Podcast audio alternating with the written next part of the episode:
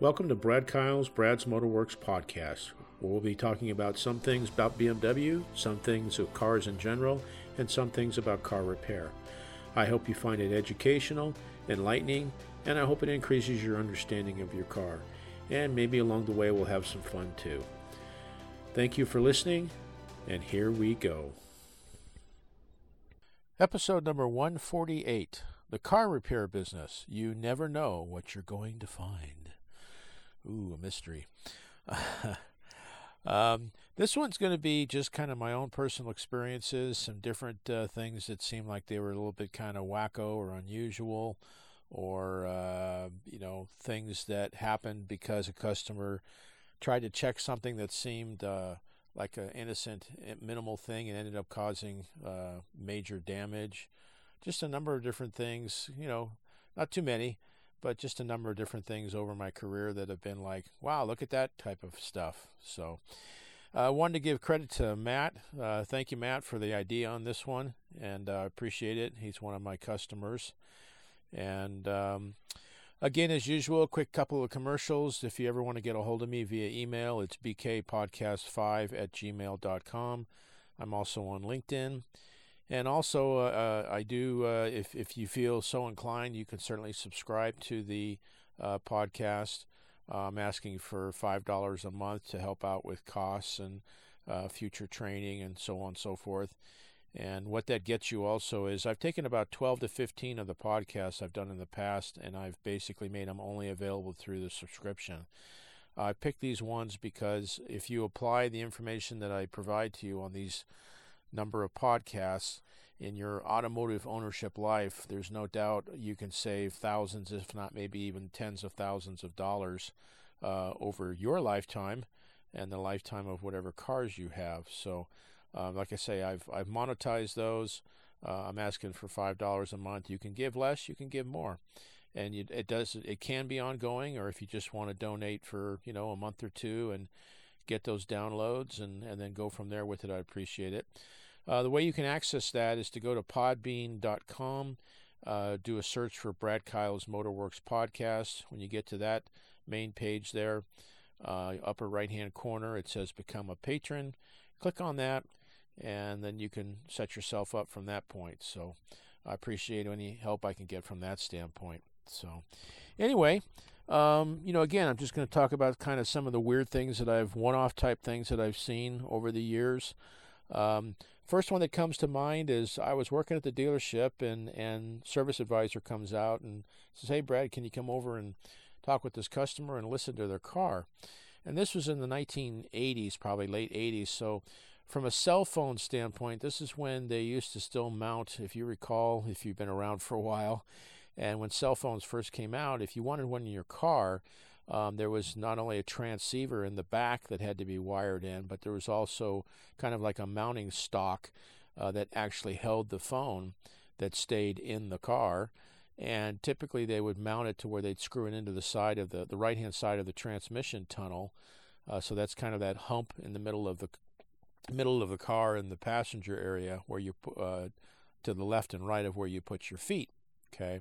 So they'd mount it to the right hand side of that, and there'd, there'd be this kind of flexible stock that would come up, and you'd pop your, you know, the handset of the phone in that, uh, in that uh, mount. Okay. So it was common for, you know, installers to screw that into the side of the transmission tunnel. So I go out talk with the customer, and he's going, yeah, and, and um, he goes, uh, listen to my car when you start it. So I hop into it and I start it up. I mean, it was like it was like the exhaust uh, there was this you know horrible vibration noise, like a kind of a thing inside the car. I mean, it was like it was like the engine was in the car. Okay, and I was like, what? And the guy, he didn't really say anything to me. He didn't. I, I may have asked him when did this start. I, I, really don't remember offhand. So I pull it around and uh, put it up in the air, and I'm, you know, I'm, I'm thinking, well, what? Uh, it, it, sounds like the like the uh, exhaust system is somehow tied directly to the body of the car. Okay, it was that noisy inside, and I don't mean it was an exhaust noise. It was literally more of a like an engine vibration kind of a noise. So I put it up in the air. The guy's waiting. He's outside of the shop, um, and again, I was at the dealership at this time, And I put it up in the air and I look, and there is a screw that has been uh, drilled through the body of the car in the transmission area, and it's gone directly into the catalytic converter. So basically, at that point, uh, whereas the exhaust is normally supposed to be isolated from the body, there's normally rubber mounts and things like that that isolate the exhaust system from the body. This was mechanically tying the exhaust system directly to the body. Hence the reason why it sounded like a, you know, vibrating uh, whatever noise inside the car. I mean, it was horrible. Okay, and and realize this car was relatively new, so it was under factory warranty. But obviously, you know, whoever basically whoever put in that uh, telephone mount used a screw that was like four or five inches long, and they just ring, you know, probably with a you know a uh, impact screwdriver or whatever, some sort of you know electric. I doubt it was by hand. And it ended up going directly into the catalytic converter and going into the catalytic converter, which of course basically potentially ruined it. Okay? And again, this car's under warranty, but that's certainly not a defect in material or, or uh, workmanship from the factory. Okay? So the guy is standing outside of the shop, and I kind of, you know, hey, um, you know, you want to come over? I, I, am thinking, uh, yeah, I got to show this to you. Okay? And he walks over, and I said, um, whoever installed, and I never got the truth on this one, by the way, whoever installed your phone put a screw all the way through the body into the into the uh, basically the body of the catalytic converter. And I go, um, that's where your noise is coming from because now they've tied the exhaust system to the body of the car. So now the body of the car is basically a big echo chamber. Okay. And I said, um, I mean, I can cut out, you know, I can take some little small uh, bolt cutters or whatever and cut out, you know, two or three inches of that screw so the noise is gone, but I go, your catalytic converter, uh, who's to say how long it's going to last? Okay. I said, it's, I'm not saying it's ruined, but obviously it's not supposed to have a screw through the, center, the side of it. And I said that that's not anything covered under warranty. And he just kind of, he never really said too much. He just said, well, can you fix it so there's no noise? I said, yeah, I can cut a length of the screw out. Eh, but never any uh, i didn't ask him you know like did you do this or something I, I have a feeling that's what happened is the guy it's like where do you just normally have four inch screws laying around i don't know but that was that was a weird one okay where i mean if that was a professional installer that did that oh my okay uh, i have a feeling i mean that's probably one of the worst things that i've seen from the standpoint of who put this thing in okay so that's one that came to mind was that one. Um, another one was where, and this is after I had my own shop for a while. Uh, one of my customers brought their car in for service or whatever, and one of his complaints was is that um, he goes, "Yeah, when I release the parking brake, you know, the handbrake that's uh, in the center of the console there, it won't go all the way down." And he goes, "the the parking brake light stays on." And I said, "Well." Does it are you saying the parking brake is still applied? And he goes no but it won't go all the way down like it used to. So the light's still on.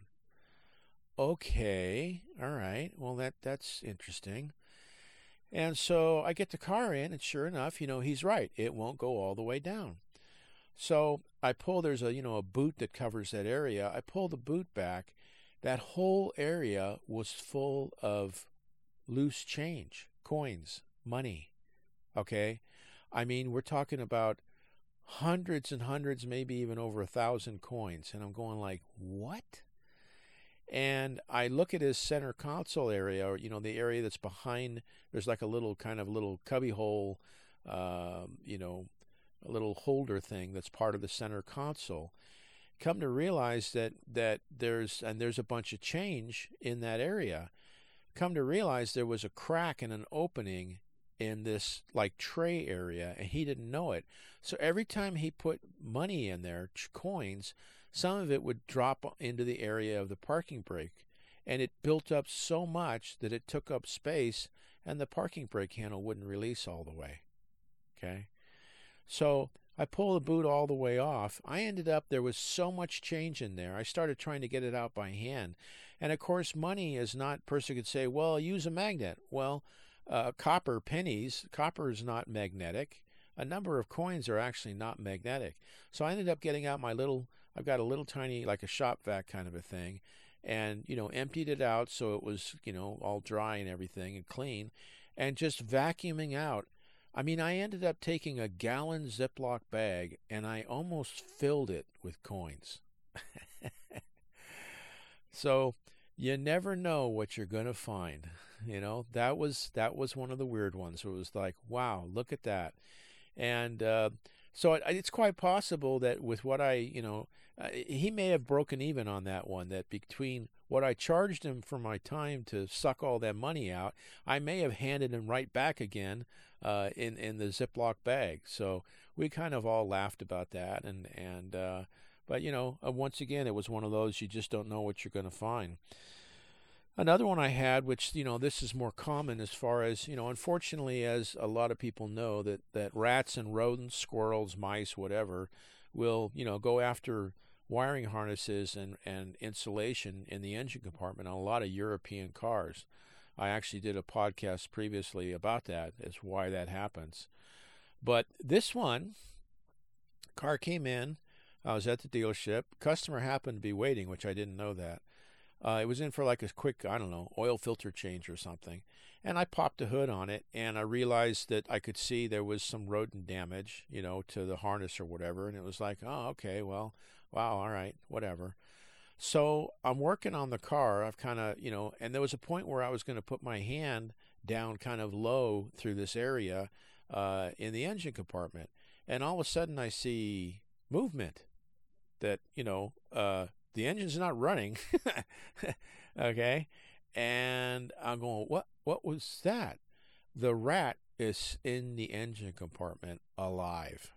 Okay. He's just hanging out in the engine compartment down low uh, I'm sure he was probably frightened or whatever, but that's the like the first and only time I've actually seen a live animal in the engine compartment, and I'm going like, oh my, and I thought, well, I'm not putting my hand down there.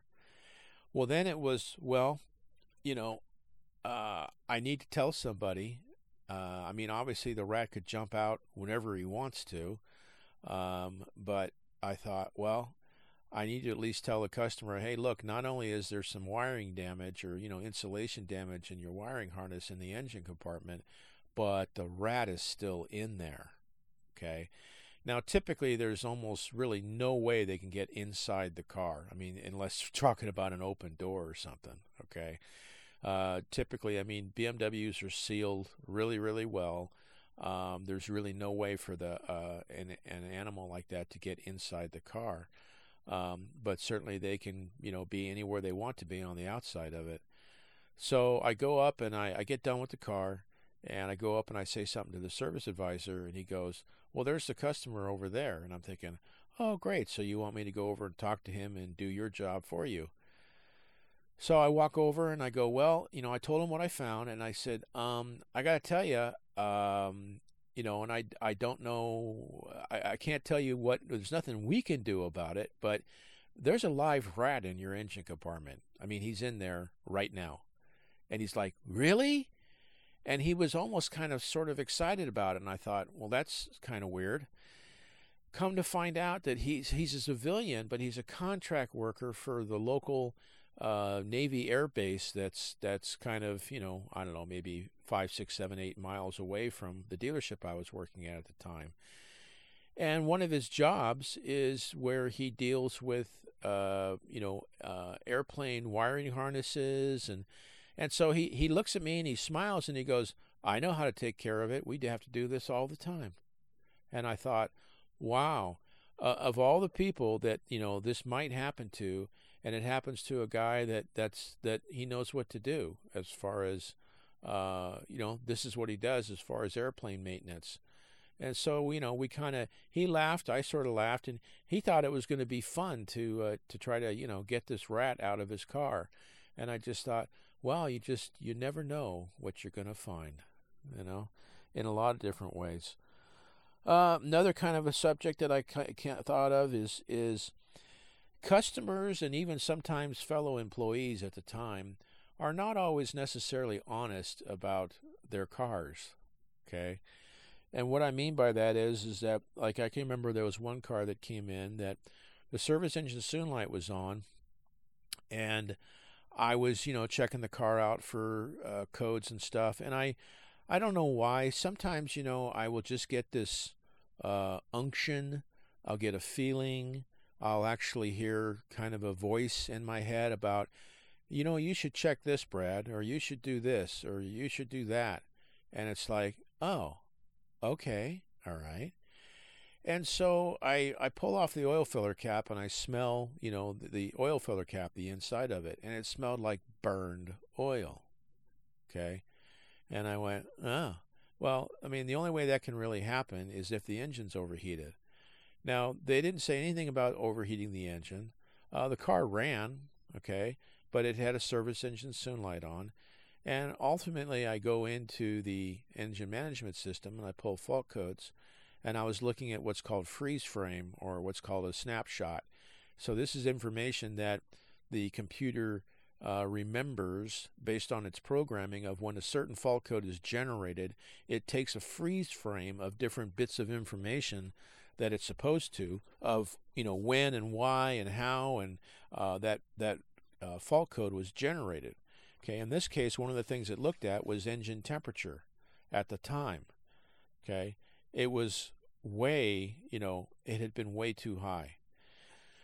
So I don't recall exactly what ended up happening with the car from a repair standpoint, but the reason I brought it up is is that I'm thinking like, well, they didn't say it about it overheating, and and obviously it's possible that more than one person drives the car, and somebody else overheated it and didn't say anything. I mean, that's always a possibility. But I thought, well, I need to talk to him about it. So, like I say, I don't recall what I ended up doing to the car, but it was just interesting in that when I did call, talk to him, I said, by the way, um, you know, how long has this service engine soon light been on? And they told me, and I go, has anybody overheated the engine on this? And they go, oh, no, no. And I went, well, um, be that as it may, I said, number one, the oil smells burned, which the only way that can happen is overheating the engine.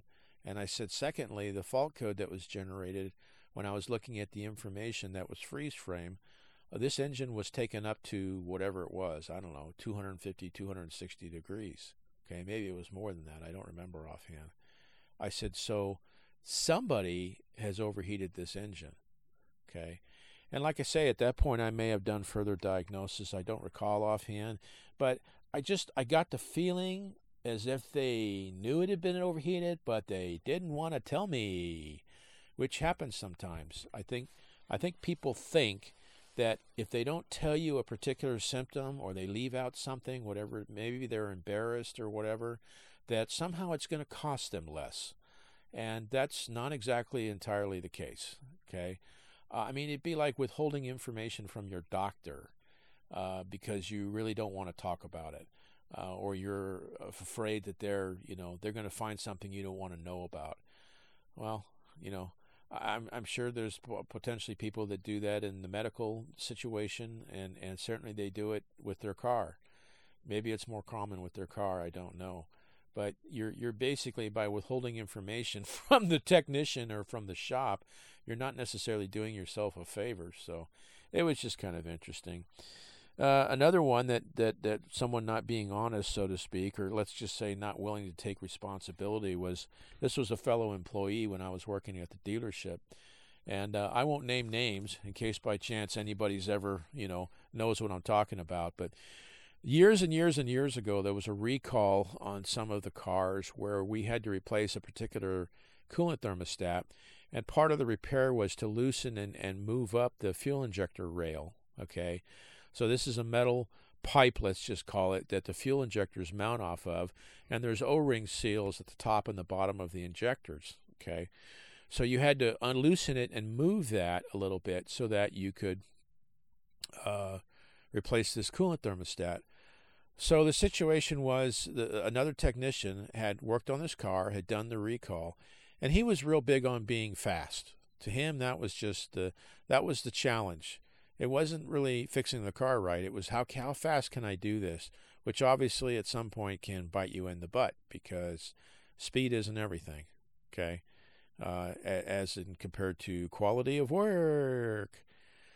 So the way this all manifested was that he had done the job, he had road tested the car, it was fine, he had parked it. Our lot porter had got the car, took it to the wash rack, as we call it, the washing area, washed it. So he's driving it all of like 60 or 70 feet back from the wash rack back to park it so that the customer can pick it up later. So he pulls up, and as he's shutting it off, all of a sudden we kind of, in the shop area we were in, we kind of hear this like a pull kind of a sound. Smoke starts pouring out from underneath the hood. The paint on the hood starts bubbling. There's a fire in the engine compartment. Okay. Service manager comes running out, you know, Wah! he's all screaming, Get the fire extinguishers, get the fire extinguishers. And so we run out there and pop the hood and, and you know, get the fire out. Okay. And then it's, well, who worked on this car? And what's his name?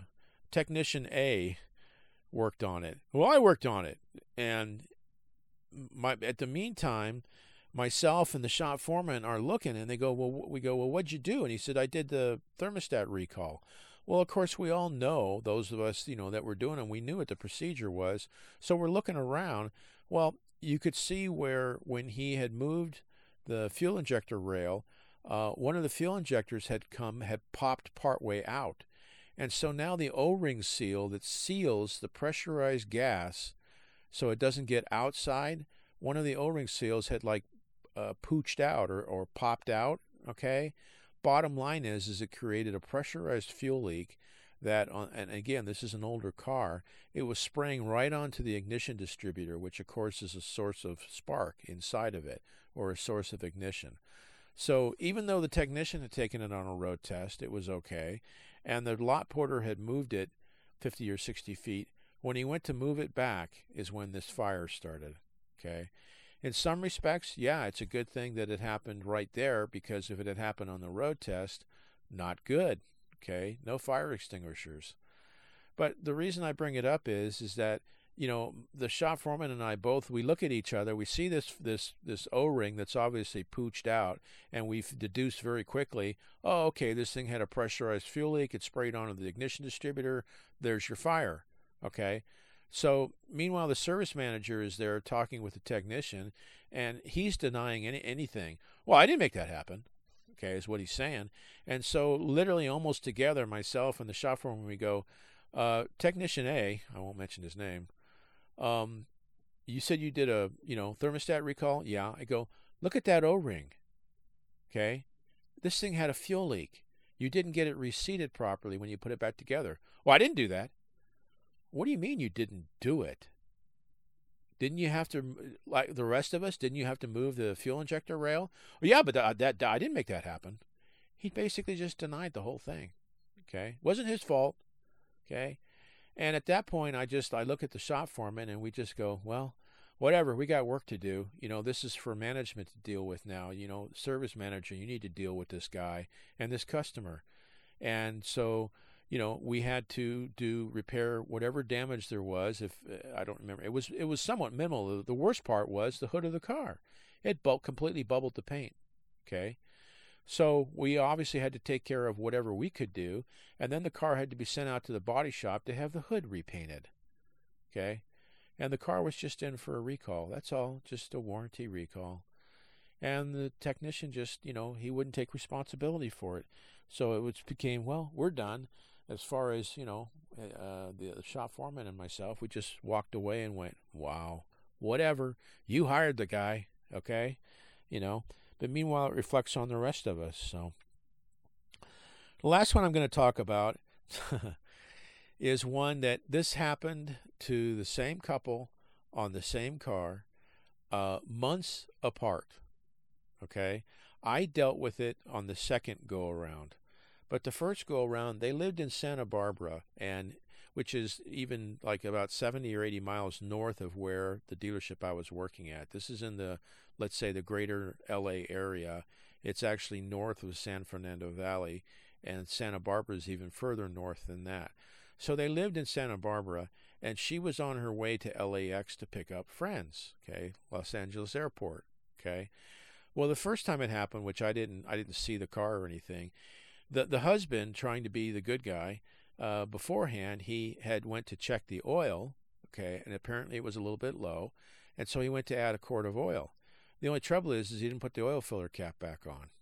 Okay, so on this particular engine, when you do that, uh, you know, it doesn't hurt the engine per se, but because there's oil splashing around in that engine, the top of the engine got all caked with, you know, oil. Uh, the engine wasn't idling well. At, at, at, at idle, it wasn't running very well because now it had basically a vacuum leak, okay, through the crankcase system and it was getting oil it was kind of spraying oil on the inside of the engine compartment so eventually it got on the exhaust exhaust manifold and the thing started smoking Okay, so the woman had to pull over. Okay, well, the fix, of course, was to put the oil filler cap back on. It was sitting there off to one side, and obviously clean the engine area and top up the oil, and you know send her on her way. But you know the guy, the husband, got all in trouble for that. Well, when I saw the car, and I'll I'll paraphrase, it got towed in as uh, the car was driving along. It started overheating. The woman was like between off ramps or something, quite a quite a distance between uh, freeway off ramps. She kept on driving the car, and when she got off the off ramp and came to an idle, the engine quit, and it wouldn't restart. So the car got towed in. So I get the car. Uh, you know, it's it's written up for like you know, uh, engine overheated, uh, car engine cranks over, won't start. You know, check and advise. So, like I was mentioning earlier about the oil that when it's overheated that it smells. So, I get the car, it cranks over. I can tell there's no compression. Okay, if you know what to listen for and what it means, you know, a good technician will know this thing's got no compression. I don't even have to do a compression test. I know it has no compression. Okay. Um, and I went, uh oh. And of course, it won't start. So I pop open the hood, and the first thing I see is that's right, you guessed it. The radiator cap is off of the expansion tank where it's supposed to be screwed on. Okay. This time, instead of checking the oil and leaving the cap off, he checked the coolant and left the cap off. Okay. She drove all the way from Santa Barbara and got as far as Camarillo, which is about 70 or 80 miles. The thing started, of course, dumping coolant. Uh, the cooling system's supposed to be pressurized, which, of course, with no cap on it, it wasn't. So the engine overheated severely to where it quit. Okay. She overheated the engine so bad it ruined the engine. Okay. No compression. It will never start again. Okay. And I'm going like, wow, this is going to be fun.